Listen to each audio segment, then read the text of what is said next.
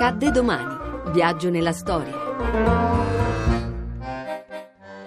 16 luglio 1967. Pablo Neruda riceve il premio Viareggio. La giuria del Viareggio ha assegnato il premio internazionale Viareggio Versilia a Pablo Neruda.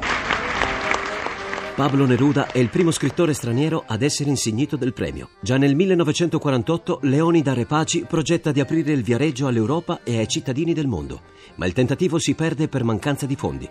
Soltanto nel 1967 nasce il premio internazionale Viareggio Versilia. Hoy o ayer el deber del poeta ha sido siempre el mismo. Yo no quiero endiosar la figura del poeta. Creo che... Neruda si rifiuta di dare una immagine divinizzata della figura del poeta. Dice che la, il compito del poeta è un compito molto umile come quello del panettiere che deve sfornare il pane quotidiano.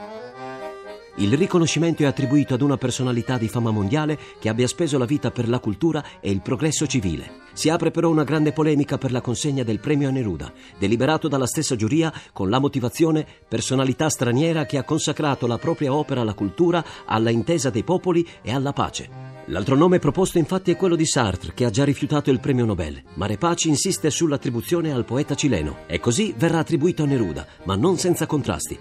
Tanti i contrari, Binni, Piccioni, Piovene, Ungaretti, Zavattini e Zevi. Io tengo il sentimento del poeta che deve cantare tutto lo de los demás hombres. Io sono un poeta pubblico e un poeta secreto.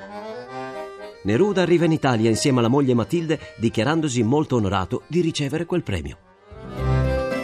A domani da Daniele Monachella. In redazione Laura Nerozzi, le ricerche sono di Mimmi Micocci, alla parte tecnica Stefano Capogna, la regia è di Ludovico Suppa.